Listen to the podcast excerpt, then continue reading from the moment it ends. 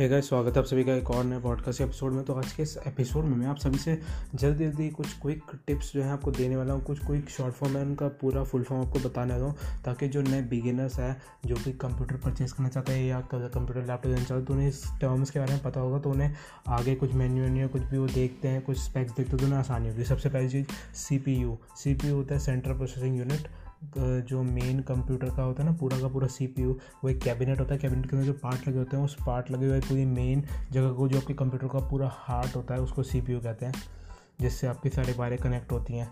वो C P रहता है, ठीक है? जिससे आप पी सी को स्टार्ट कर सकते हैं प्रोसेसर ठीक है? S S D hard disk सब लगा होता है उस एक पार्ट के अंदर सी पी यू होता है वो। दूसरा हम बात करते हैं यूपीएस की। यूपीएस होता है अनइंटरप्टेड पावर सप्लाई ये हम बाहर लगाते हैं सीपीयू के साथ ही। ये होता है कि जब हमारी लाइट जाती है तो हमें बैटरी बैकअप थोड़ी एक्स्ट्रा प्रोवाइड करता है उसके लिए। ठीक है यूपीएस बोलते हैं, इसकी फुल फॉर्म है अनइंटरप्टेड पावर सप्लाई मैंने आपको बता दिया। दूसरा, इसके बाद हम बात करेंगे S S D S S D होती है सॉलिड स्टेट ड्राइव ये हम स्टोरेज के लगाते हैं कंप्यूटर में फास्ट स्टोरेज होती है एस डी कार्ड की तरह।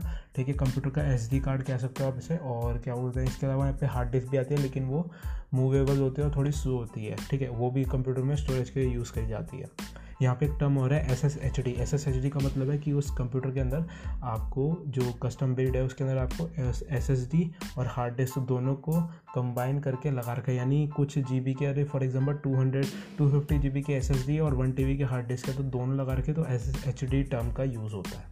इसके बाद बात करेंगे पीसी पीसी कंप्यूटर को। ही आजकल हम पीसी बोलते हैं शॉर्ट फॉर्म है प्राइवेट कंप्यूटर की शॉर्ट फॉर्म है पीसी ठीक है? तो अगर आपको नहीं पता तो आप ये इसके बाद अगर हम बात करें जीपीयू की जी होता है graphic processing unit. Graphic card जो आपको होता है, उसे जी शॉर्ट फॉर्म में बोलते हैं, ग्राफिक प्रोसेसिंग यूनिट। ये आपके पीसी में जो भी आप गेम वेम खेलते हो उसके ग्राफिक ऑपरेटर बनाने के लिए या फिर कुछ भी काम करते हो उसमें ग्राफिक प्रोसेसिंग यूनिट यानी जी की ज़रूरत है तो वो यूज़ आता है। फॉर एग्ज़ाम्पल प्रोडक्शन के कोई काम कर रहे हो, कोई ग्राफिक डिज़ाइनिंग का काम कर रहे हो रजिस्ट्रेटर और फोटोशॉप ये सब चला रहे हो, इसके अलावा आप वीडियो एडिटिंग कर रहे हो तो वहाँ पर क्यूडा कोर्स यूज़ होते हैं थ्री का कोई रेंडर कर रहे हो तो भी आप ग्राफिक कार्ड का यूज़ होता है। तो ऐसे केस में और गेमिंग में ग्राफिक कार्ड का ज़्यादा यूज़ होता है तो उसे जी पी यू कहते हैं शॉर्ट फॉर्म में। तो ये कुछ बेसिक टर्म है जिनके बारे में आपको मैंने बता दिया। तो अगर आप कभी भी आगे कंप्यूटर बिल्ड कराओ या कंप्यूटर आप कोई भी लो लैपटॉप लो तो उनमें अगर ये शॉर्ट फॉर्म लिखे तो आपको पता चल जाएगा कि इनका मतलब क्या है। ठीक है? तो बस आज के इस पॉडकास्ट में इतना ही। मैं आपको अगले पॉडकास्ट में किसी और नई ट्रिक एंड ट्रिप्स के साथ। तब तक के लिए बाय